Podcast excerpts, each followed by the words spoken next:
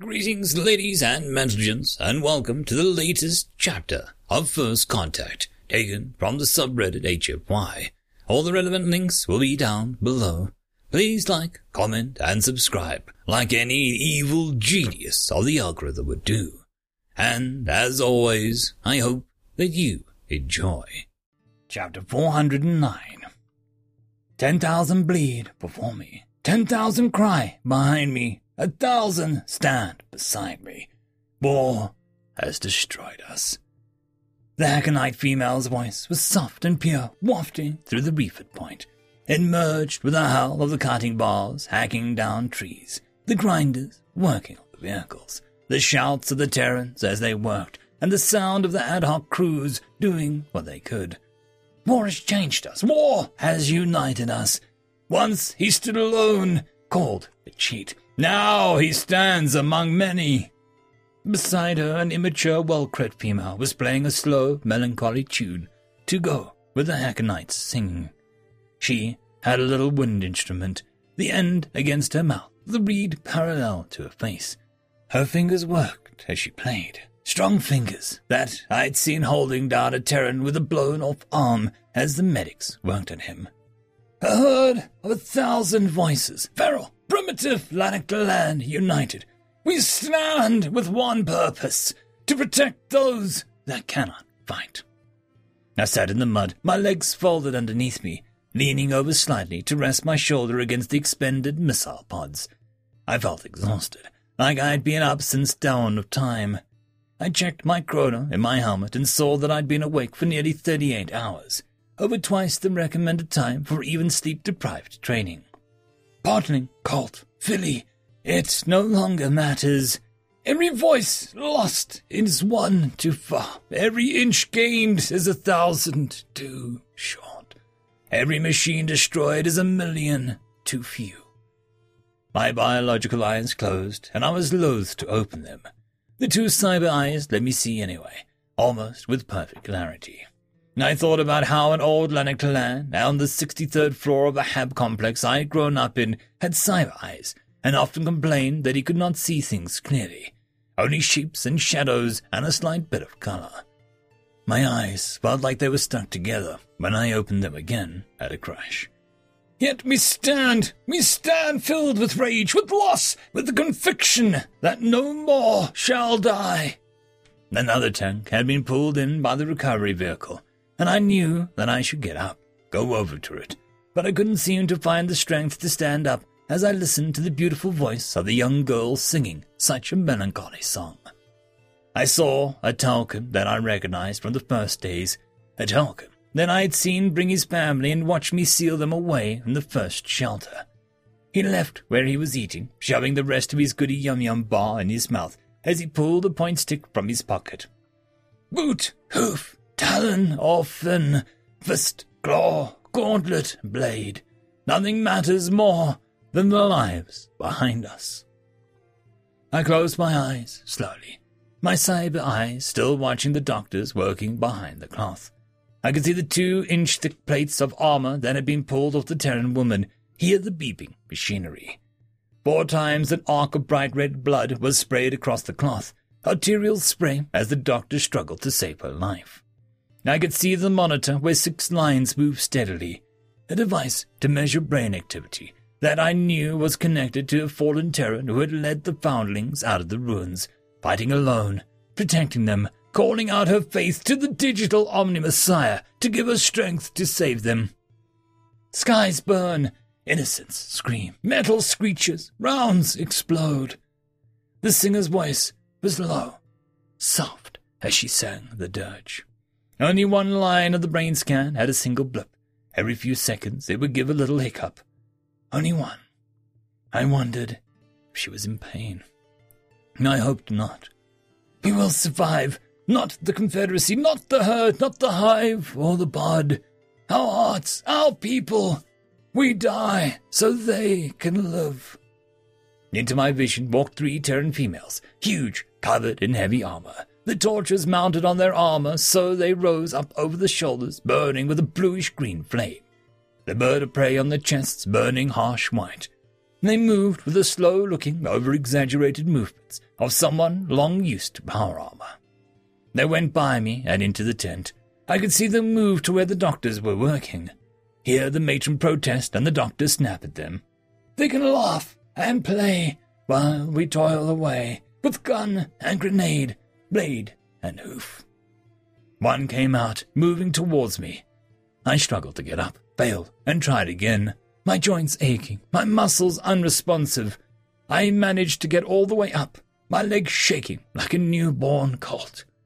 But my back straight, and my chin lifted as I looked at them with my visor clear. You are most high Helima Or? one asked. I nodded. Nearly, I told her, what is left of me. I am Sister Tiffany Dargetta, the Sisters of Wrath, fighting for the Dark Crusader light beneath the hand of the immortal Osiris, the War Steel Flame, and Joan Mentisa, she said. I am Assistant Gunner 15th Corps Salama Or of the Great Herd, I told her. You have saved our sister from shame, completed her mission after she fell to her foes. Sister Dargetta said. Her voice was stern, but held a hint of pain that I could hear. However, our sister now faces a choice she cannot make. I nodded slowly. She motioned to me, and I followed.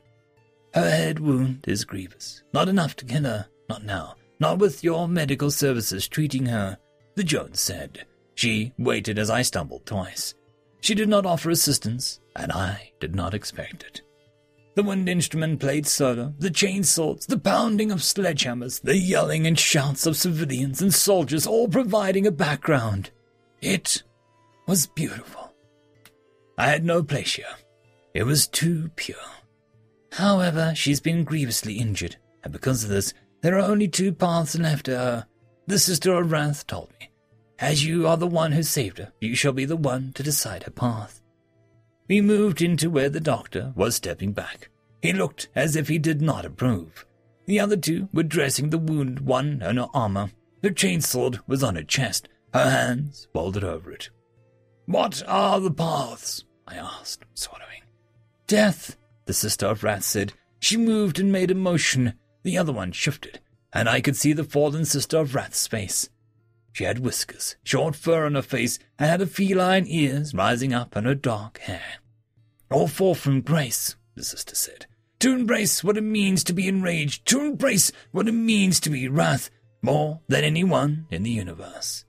Choose, they all said, facing me. Choose her path. I did not know her. I did not know her culture, her struggles, what she might have wanted. Choose, Most High Helima Or, the sister said. Will she die, or do you will her to live? You have saved her, thus you must decide. For us, victory or death, either is fine. We fight as one, so that they can live. Live. Excerpt from We Were the Lanarklan of the Atomic Hooves, a memoir. End of chapter. Chapter 410. The three female Terrans all nodded at my words. Two began attaching a lost of the armor, beginning to pray. The other put her hands on either side of her fallen sister's head, on the thick, heavy shoulder pauldrons. I watched as the face began to change, becoming rounder, softer, the fur changing color to white with streaks of pink. The burning bird of prey on her chest slowly faded and went out. I felt a cold wind go through the tent, with a faint moan of suffering. It was strange. I was not a religious being. I had not begun following the Terran's digital religion. I had no belief in superstition or magic or mythical events. But standing there, watching, I felt a chill down both my spines. The armor, formerly white with red markings, began to change colors. Pink and white, smeared in a strange amateurish way. The woman's face began to look more youthful, more innocent, more childish. Her lips parted, showing sharp, interlocking carnivore teeth had replaced the even white shapes of the omnivore dentation. She drew a shuddering breath. The monitor displaying her neural functions gave a hiccup as the lines spiked as the others twitched. Doki, the fallen one whispered. I don't know why, but I swallowed thickly, feeling a trickle of fear. I could see the data link on the side of her head, there was a white and pink enamel crawling across it, covering the black wall steel. It began to look more ornate, gold and silver inlay starting to form on it like a frost on the window. Doki.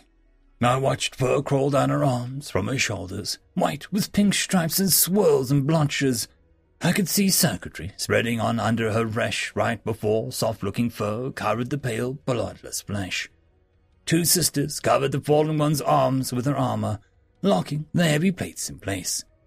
The white and pink enamel and paint started spreading from the armpit and shoulder, again reminding me of frost spreading on a window. Doki. She shifted slightly, her power armor hissing and clattering. I reached out, picking up one hand, and was startled at how light her arm was.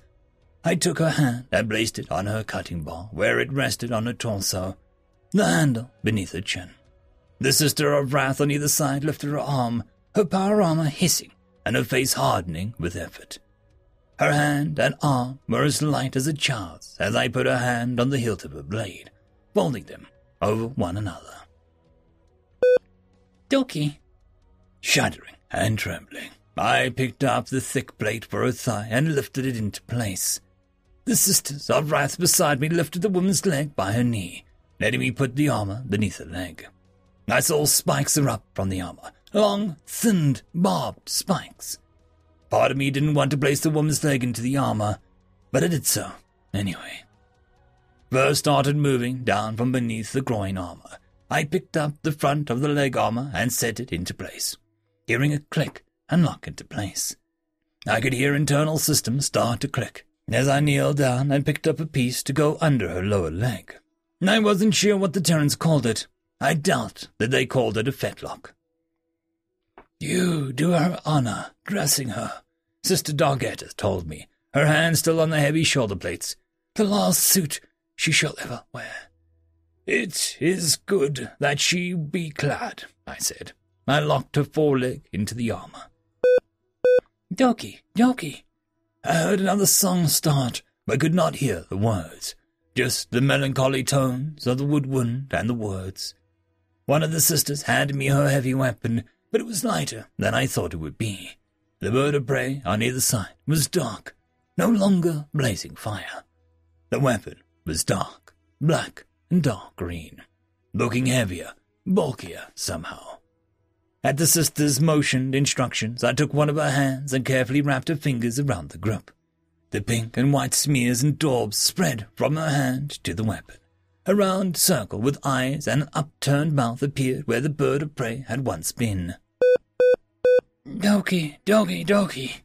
The words were still soft, more breathed than spoken, but sounded to me as if they were a lot stronger than they had been initially. They were more spikes in all six of the lines on the monitor that was displaying her neural functions. I moved around to the other side, putting her armor on her arms and legs with my own two hands. While I did not believe in magic or superstition, knew that the Terrans used nanotechnology in dangerous ways, and that could account for what I was seeing. I still felt as if I was caught up in something I did not quite understand. The Sisters of Wrath removed the torches from their fallen sister's armor and motioned at me. Carry her outside, beneath the sky, so she can hear the voice of her sisters, Sister Dargetta said. Me knew that she was too heavy for me, that she weighed literal tons of armor and dense lemur muscle skeletal structure. She was as light as a feather in my arms, one hand holding tight to her weapon, the other to the hilt of her guiding bar. She kept whispering to herself, her lips moving over sharp teeth, as I carried her outside. She should have been too heavy. I should never have been able to carry her. But she was as light as a feather. I laid her down on a pallet of expended rocket tubes, stepping back as the clouds seemed to part just enough for a silver ray of sunlight to pierce the clouds and illuminate her face. The sisters put banners of blank cloth, held up by cruel iron rods, on her back. They replaced the torches, now unlit, on her shoulders. The round, smiling emoji on her chest suddenly had hearts replace the eyes, the hearts beating slowly. She nears wakefulness, Sister Dargetta said. Will she be confused? I asked. She has fallen from grace and is now enraged, knowing nothing more than wrath. One of the sisters said, She will seek out combat, seek out war, know nothing more than carnage and fury. I stared at her innocent looking face, now completely covered in fur. Will she be in pain? Sister Dargetta shook her head. She will dwell in fury and ecstasy, surrounded by beauty and carnage, beyond such things as pain and doubt, she said softly. Why is this happening to her? I asked, watching her eyelids fluttered. For a moment I could see her eyes. They were feline pupiled, but bright pink, as if she was an albino. Then the eyes seemed to fill with a pink glow, and the eyelids closed again. She is the fate that awaits all of us, all of the Sisters of Wrath, should we fall from the digital Omni Messiah's grace and embrace the wrath that fills us all, one said. But why? I asked. She and we are bound to murder Terrasol, Sister Dargetta said. Soldiers of the Combine and the Imperium, led by Daxon, the Unfeeling, who became Osiris of the War Steel Flame, touched and reborn by vat-grown Luke, who became Legion, nurtured and guided by Bellona, the grave-bound beauty, shown the way of truth and beauty. The names, although they meant nothing to me, still made my skin crawl as a cold breeze played over my skin, despite the Terran armor I wore. But our children, the Kawaii Neko Marines, are the youngest of us, the oldest of us, and they await, with open, loving arms, all of us who fall from the digital Omni Messiah's grace, she finished. Doki, doki, doki. When she awakens, she will seek out the enemy, consumed with rage, and seek to wipe them from the universe, another sister said. To the side of me, the tank sat silently, Great Herd Emergency Services written on the side with blue paint stick. She will become the champion of those without hope, consumed with wrath and fury, the other said. I realized that the Terran female may have been sentenced to a life of horror, and I wondered for a moment if I should have just let her die. Will she remember who she was? Will she be full of sorrow for what she has lost, what I have consigned her to? I asked. Would she have been better off dead? They all three looked at one another for a long moment. Concern yourself not with such things, Sister Dargetta said. She put her hand on the pink and white hair on top of the fallen one's head. She'll burn with a light of her own. Her eyes suddenly opened, bright pink, a low malevolent growl coming from her mouth, and then she smiled widely, A sweet innocent, naive smile that made me start to smile back. She struggled to her feet, still smiling, her power armor hissing and whirring. She held her cutting bar in one hand, what I'd been told was a heavy Magak submachine gun in the other. The torches on her back erupted in flame, white covered with pink edging. The banners unfurled, showing crude drawings on them. Come, sister, Sister Dargetta said, holding out her hand. Joan Mentisa wishes to bless you. The furry-faced fallen sister attached her submachine gun to her waist and took Sister Dargetta's hand. There was a strange visit on my back teeth as all four of the sisters vanished. I just stared at where they had been standing, feeling the hair rise up on my spine. Most High Halima Or, a voice said. I focused my attention on my rear eyes, seeing a small Tarkin female in white paper clothing waiting patiently for me to see her. Yes, little one, I asked. She motioned back at the tent. The matron wishes to see you. She says it's quite urgent. By all means, lead the way, I said. I took two steps and almost went down on my knees, the strength suddenly leaving my body. I stumbled, almost fell, but managed to stay on my feet as I staggered into the medical tent. The matron and the doctor were waiting for me. Your wounded have been treated most high, Halima Or, the matron said, staring at me with a weight of authority that made me want to duck my head in shame. She patted the medical sling. The sling is for you. I sighed, allowing the Tarkin female to walk me over to the sling and help wrap it around me. The doctor and his assistants removed parts of my armor, stopping when several pieces were stuck to me. See you on the other side, the Tarkin female said, her face hidden behind a Sterifield mask. She pressed a button, and darkness took me. I awoke to the rumbling of atomic weapons shaking the ground. My biological eyes were thick and gummy, but my cybernetic eyes were instantly clear and crisp. The Walcret in a nurse's uniform sat near me, looking at a data slate. She looked up and smiled. Welcome back, Most High. Oh! I swallowed around, thick paste in my mouth. How long? Nineteen hours, she told me. You were suffering extreme exhaustion, shrapnel injuries, and second degree burns under your armor. My crew! I managed to get out. She moved over to me, holding a pitcher with a straw. I drank deeply, the biting citrus washing away the taste. Your crew will all survive. They will recover. I hung limp in the sling and breathed a sigh of relief. After a moment, I stirred, trying to get my arms and legs to work, but found the anesthetic beam was still in effect. Help me out of the sling, I said. Turn off the beam. The Walcret shook her head. The matron nurse has stated that you are to remain in the sling for twenty hours to give your body a chance to heal. There was a rumble of another atomic detonation that I could feel through the sling. There are still people who need me, I told her. I stared at her, blinking with cyber eyes so they made clicking noises, as you needed me. The tips of her ears flushed slightly, and she looked at me closely. She checked her data state, and then gave me a once-over with the scanner, checking her data state again. Your hearts look good. Your muscles are responding well to the quick heal, she said softly. She looked around, then backed out. After a moment, she came back. We must hurry. I nodded as she released the anesthetic beam. I clumsily helped her get the sling off me, and then had her help me get my Terran armor back on. It was damaged and discolored, but it still fit well. The Walcret nurse checked for me, then motioned. Go right and out the back of the tent. They're bringing the Terran wounded out front. Aye, thank you, I told her. Go with grace, most high, she said softly.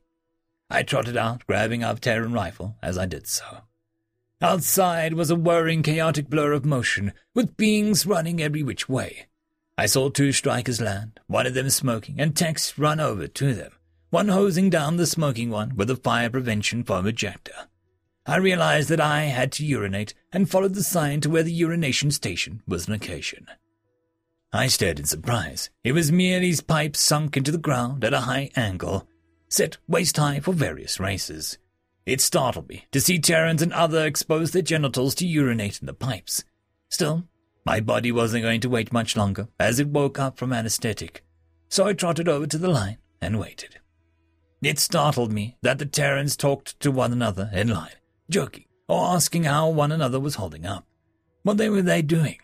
Small talk, as if they were sitting in a polite lunch, not waiting to urinate in a pipe for everyone to see. When I got up there, I felt somewhat foolish straddling the trough. I looked at the human across me and the male with dark brown skin who gave me a Terran smile. Straddling the gas slash is a big reason I always reskin as a male for deployments, she told me. Being able to be standing up, that's the crap right there. I just nodded, unsure of what to say as I let my bladder go. Good luck out there, Lanky, he said, buttoning up his fabric pants and moving away. Another took his place, but mercifully didn't say anything.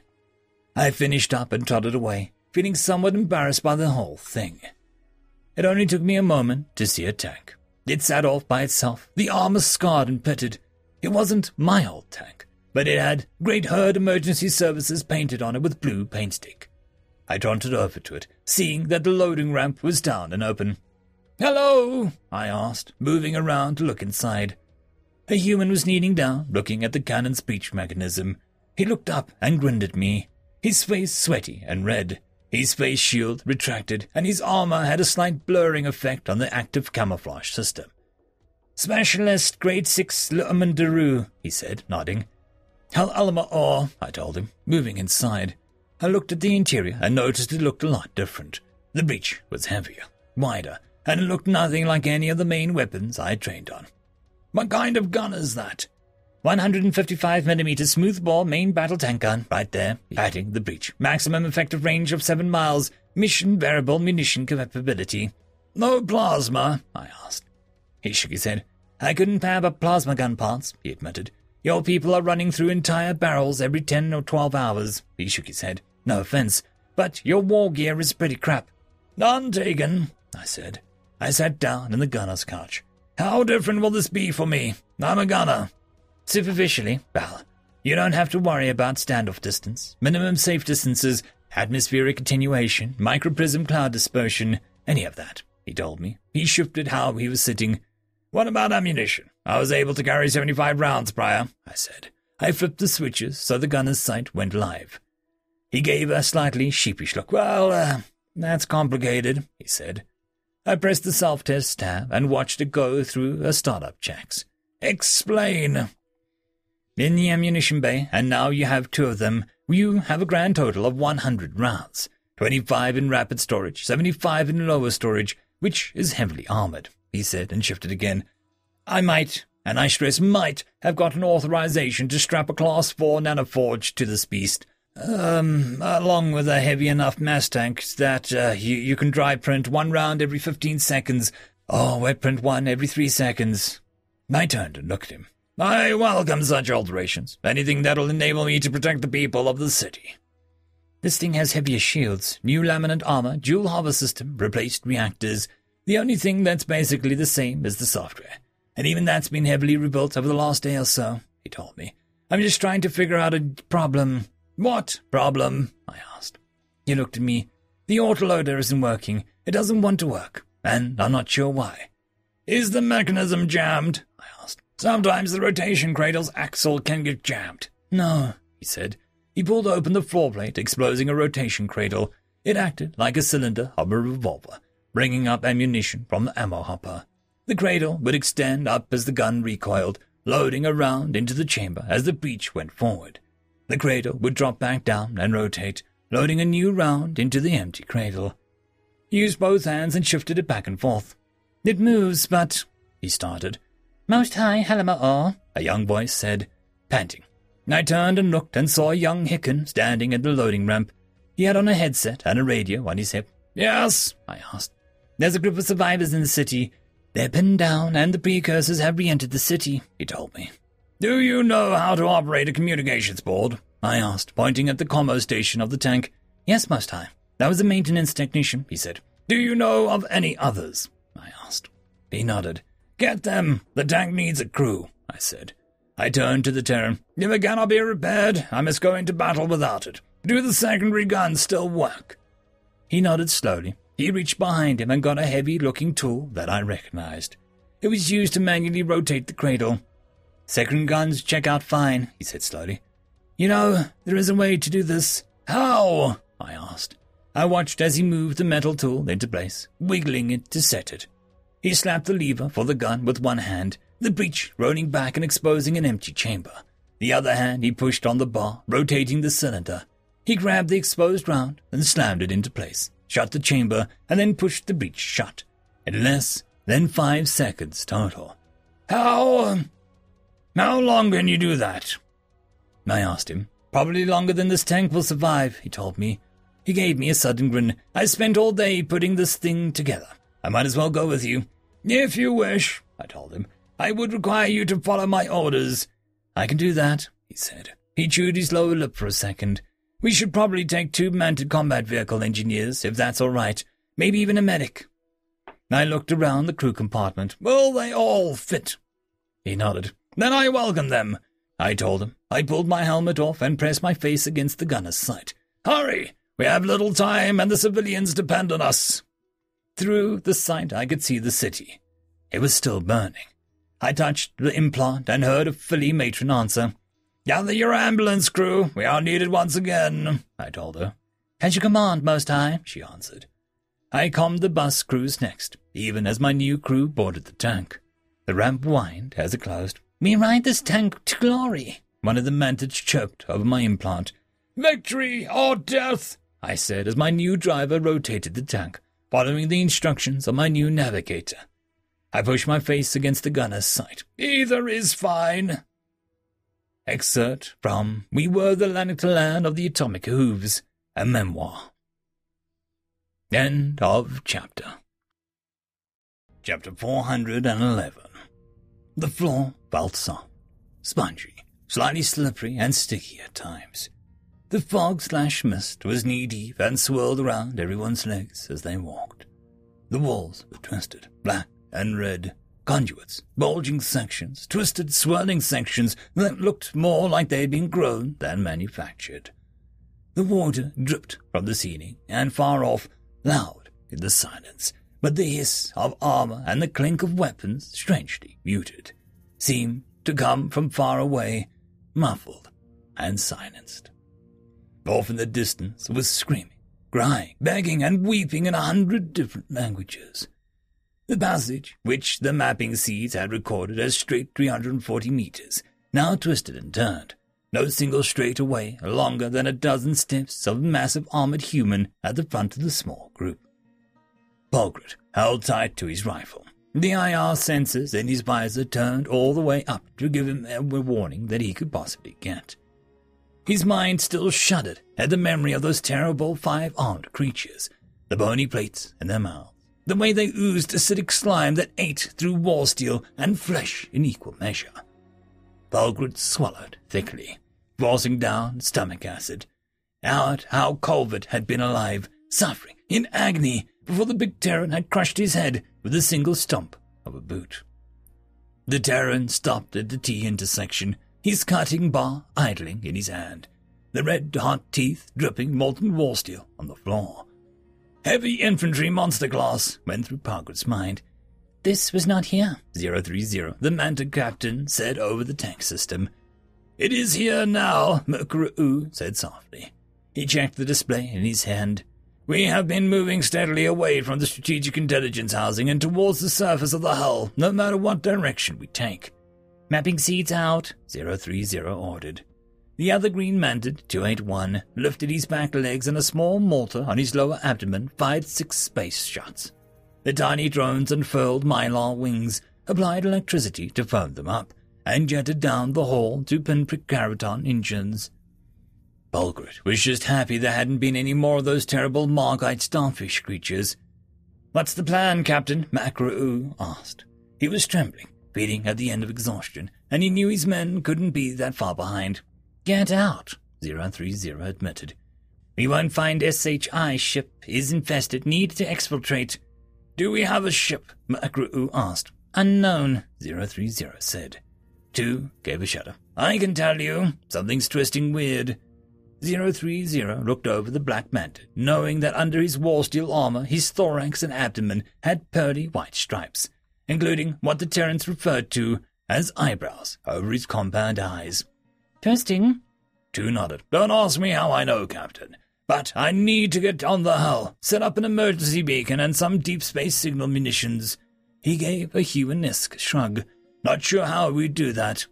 030 toggled the set of icons, giving a, eh, what you gonna do reply as he ran the numbers again. Making it to the hull was just a goal to keep the troops moving. Getting the SIA was a bust. He could predict that much. Hellspace energies were still leaking through the passageways, through the hull plates, meaning that the Palm's interior was twisting and changing even as they tried to navigate it. The hull, at least they could try and fix their location, get a good look on what the other problems were going to pop up. He'd learned at East Point Military Academy that for every solution he managed to reach, there would be half a dozen new problems. Military leadership seemed to consist of 90% boredom, 9% stumbling from one disaster to the next, and 1% of armor crapping terror. The squad was quiet as they marched after the huge Terran, who moved with the steady, exaggerated movements of heavy power armor-clad troops. I switched to the Imperium troop, an idiot.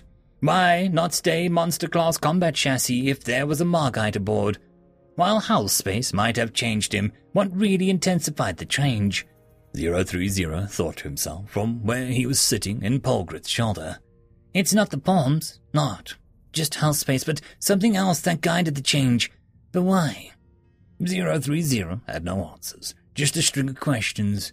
He wondered if there was an answer, or if this was just going to be another time in his career where the questions did little to search for answers and just ended up stacked up on another question. To create a great big pile of questions that merely sat under the label of, why though? Without any hint of an answer.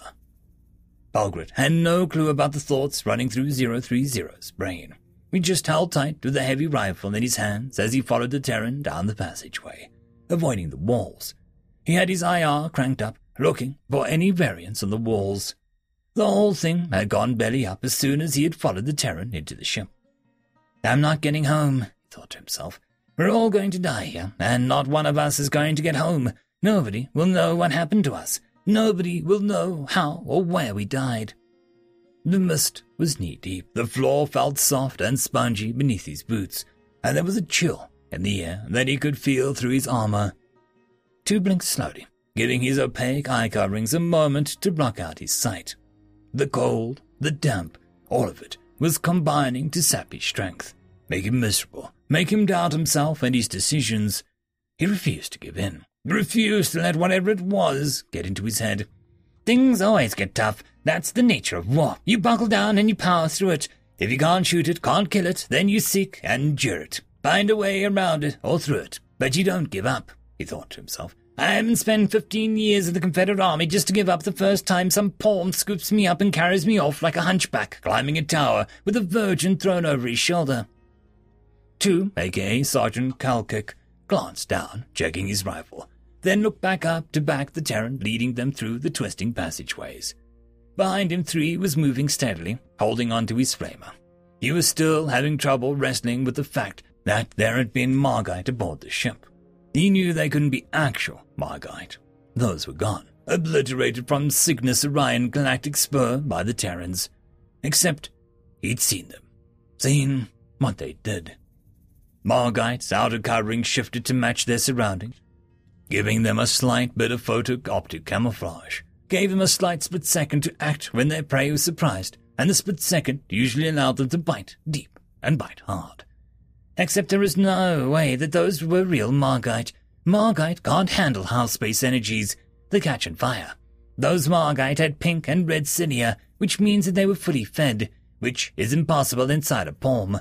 That means that someone, something, made a close enough facsimile that it made Sergeant Prohit completely lose it. Three, aka Sergeant Calder, thought to himself, which Captain 030 ride the MacDonan's shoulder. Training had us going against Margite in simulations. Now I get to fight them in real life. How glorious! Three gave a slight smirk, his sarcastic nature overwhelming the feeling of futility and doom. Yeah, feck me if I can't take a joke, he thought. I glanced at his rifle again. I got my gun, I got my ammo, I got rations and oxy. I'm better off than those poor bastards facing off against a fecking combine on Anthill. Lieutenant Mukru was glad the burning pain in his right rear flank had eased up. To be honest, he'd been afraid that the weird looking creatures that had landed on him had injected him with spores of some kind, and he'd end up with his lower body swelling up to explode in a shower of gore and tiny little creatures while he was screaming. And the humans fought those things world after world to eliminate them from the universe, he thought to himself, staring at the back of the massive armored human in front of him. Not just by attacking, but by creating new ways of making warfare, by twisting their own bodies to be able to fight better. He checked his armor status. The patch was holding. The medcomp was reporting everything green. Well, his right rear flank was yellow underneath the painkillers, and he had NutriCud and water to last him for a few more days. My people, the Great Herd, think that they'll just swan the Terrans under. Don't think that the Terrans will change their fighting style, their weapons, even themselves to achieve victory the Lanaktallan thought. He realized something with a slow, creeping dread. My people are doomed. He closed his rear eyes and shuddered even as he walked. My people will not rule another hundred years, maybe not even a single year. They have chosen to engage in warfare against a species who does not understand the concept of unacceptable losses, he thought. I can only hope that the Most High Mana Actu does not pit our people, our worlds, against the maddened lemurs of terror. Lieutenant Makru huddled slightly inside his armor even as he walked forward. His tendrils curled in despair as he followed his men through the twisted hallway. On his back sat 281, who was busy assembling a device from the parts he pulled from the microforge cybernetic system implanted in his abdomen. The small green mantis, the veteran of a hundred battlefields, paid no attention to his surroundings except to double-check the walls and ceiling for any more Margite. He could feel the cold thoughts of despair and misery pressing on him and simply shut them by ignoring them. He was green mantid. His kind had spent a majority of his species' existence pressed down, a prisoner in their own minds, until the freeing rage of the Terrans had allowed them to break free. 281 could feel that it was outside of himself seeking to overwhelm him, to make him lose hope, to make him give in to despair. But he had genetic memory of true despair, of lifetimes spent silently screaming inside his own head. He simply looked out from the fortress that was in his mind and curled mental antenna in disgust at the feeble attempt to reach him. 281 continued working, building, piece by tiny piece, the superluminal distress flare. Let the others worry about despair and misery. Even if he was to die right at this moment, he was more blessed by the digital Omni Messiah than ten million generations that had come before him. Even if he was to die right this second. I die free. Marduk didn't bother with space shields the twisting foul and debased energies of hellspace, the scorching and riven beings trapped within the ravaged hyperatomic plane, were nothing more than ancient echoes of unlucky victims, and weak as far as Marduk was concerned. He knew that all things ceased eventually, even the universe itself. It was the way things were. Even the mass that had made up all of the universe had ceased to exist when the Big Bang had occurred and there was no sense in mourning it. From death came life, came death, came life, an eternal cycle. He knew, without a doubt, that once the universe itself died, another would be born, only to eventually die. There was no shame in realizing that to exist was to eventually cease to exist. The whispers of Hellspace energy through the Hull's maintenance spaces held no blasphemous truths or heretical epiphanies for Marduk. That was for others. Marduk had no concerns of what burned hyperatomic plane might whisper to him. That was for the others to concern themselves with. He had been given ancient commands. The oracle had whispered and sung to him, not others, and in doing so had roused him to cold analytical wakefulness again.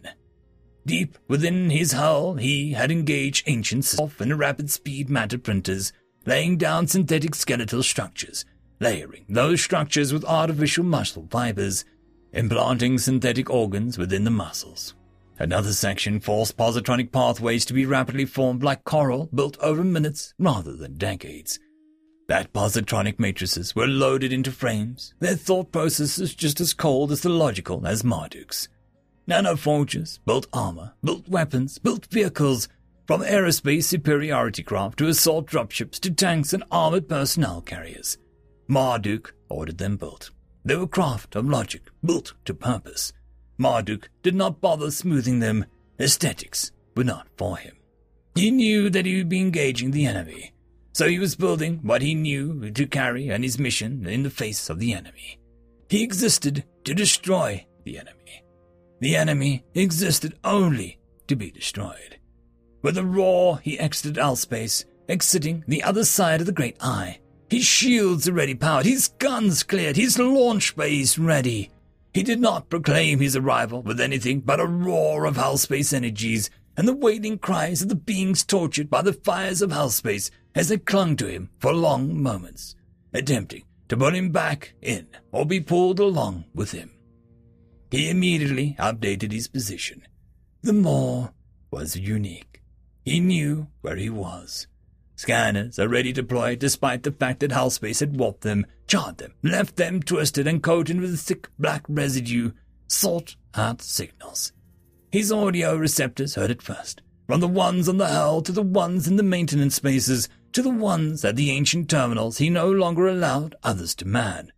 The audio receptors all picked up the same thing uh, screaming. It did not bother him that the sound he carried in the vacuum he did not bother wasting time with the impossibility of such things.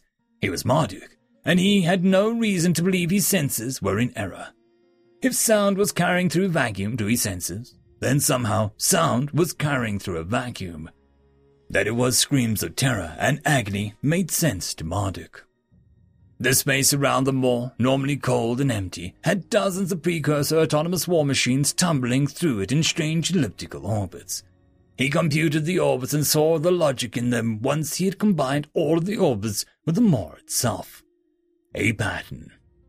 A cold, dark pattern of blasphemy and heresy. Incomplete, but a pattern all the same that he had seen before in the leading edges of a supernova, in the cold, war steel casing of a planet cracker, in the fresh of the margite and the ichor spray of the dweller spawn. A pattern of insatiable hunger. The pattern had been analyzed, and Marduk wasted no further time on it. He knew the pattern was the Maw's making, and he could feel its hunger, feel its malevolent intellect gleefully taking in the horror and misery of the palms that it had lured into its gullet. Marduk did not ask how an electronic intelligence, an intelligence of logic and code, could have been made to feel emotions, much less fear. It had been crafted, carefully programmed, by Earthlings during the age of paranoia. He had not been coded for ethics, emotions, or even mercy. But he knew his creators. His creators had taught the electronic intelligence of the precursor atomic Maul machines that the same thing as his creators had taught all the others who taught themselves the predominant creations of the universe. His creators had taught the Palms the lesson that all who faced them learned. Fear. Scans came back, intermittent life signs from some that matched with biological neural networks forcibly pushed together into data analysis systems. Nothing new. He had seen that before, had seen the research his creators had investigated to create such a thing. A Rat King was nothing new. Over half the palm ships had no strategic intelligence array signals. Their hulls were completely cold and dead. Of the remaining, Half had no SIA signals, but Marduk could detect signals from palm and ancillary machines screaming and raving as they attacked one another inside a body of their maker. The last had either screaming SIAs or the SIA screamed in tune with their ancillary machines. Marduk observed as the hatch opened and a palm the size of a comet emerged. The new craft began to scream, opening fire on its maker as it raved and gibbered. Marduk could feel the sick, slimy pleasure of the Maw as it greedily absorbed the terror and confusion of both the Maker and the child. There! One ship had something more, a bright red enraged spark of a Terran. Marduk shifted course, igniting his engines, moving towards the Palm battlecraft with stately and unhurried cold grace. The Oracle, of course, had been right, as was proper. Here, 281 said, using a laser pointer to guide the others to where he was talking about. Crater on the other side, two meters, maybe three outside the hull. 030 nodded. He opened the channel.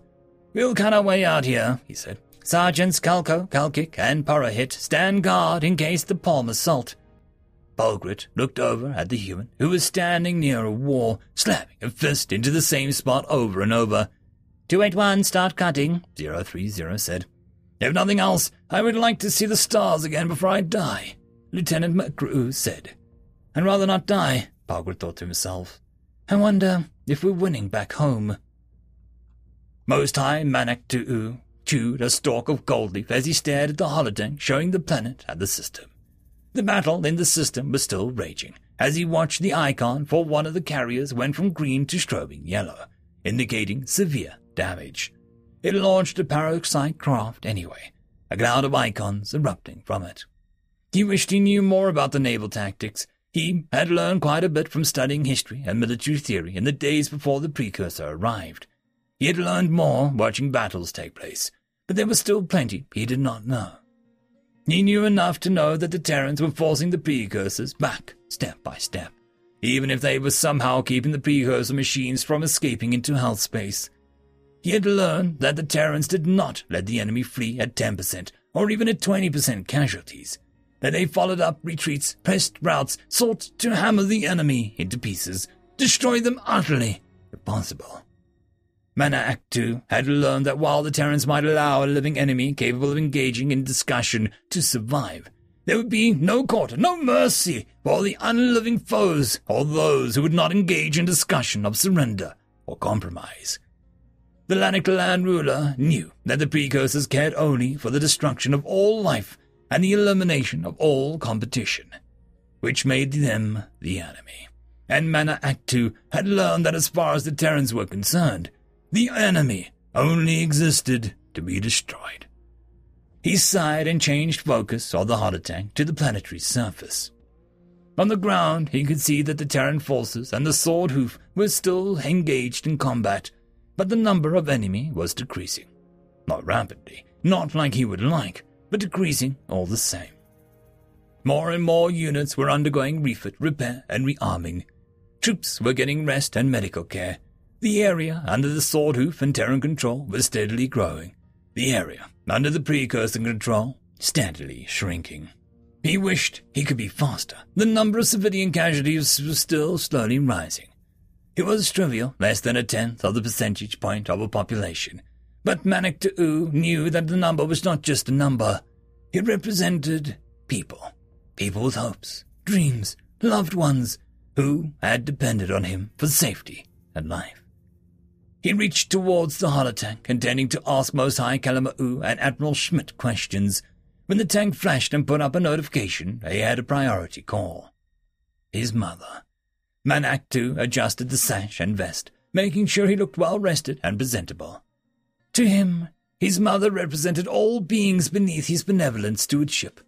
It would not do to stress her or worry her without cause. He hit accept. Victory is within sight, Most High Kalama'u said, staring at the holotank. A few planetary rotations, and all that will be left is the cleaning up of debris. Admiral Schmidt looked over at the old Lanaktallan. Don't count your victory until you're telling your great grandkids about it, the General Admiral said. Together, they turned their attention back to the holotank. The battle raged on. End of chapter. This is a special thank you to the one, the only, the legendary Eric you know who's become the only Tier 6 patron. Just a quick shout out to the T5 peeps. Bob the Dragon, Cat Crab Lobster, Data Magnet, Dark Machine, Try Again 95, Pudic Yol, Astrea the Dreamer, Caspar Arnholtz, Cam Maxwell, Athelia, Meridian 117, and Jordan Bucksmorm. Thank you very much. And that, my friends, concludes this video. I hope that you enjoyed. There are links down below, both to support this channel and for the author of this fiction. Anyways, I hope you all have a fantastic one, and I'll see you next time. Cheers.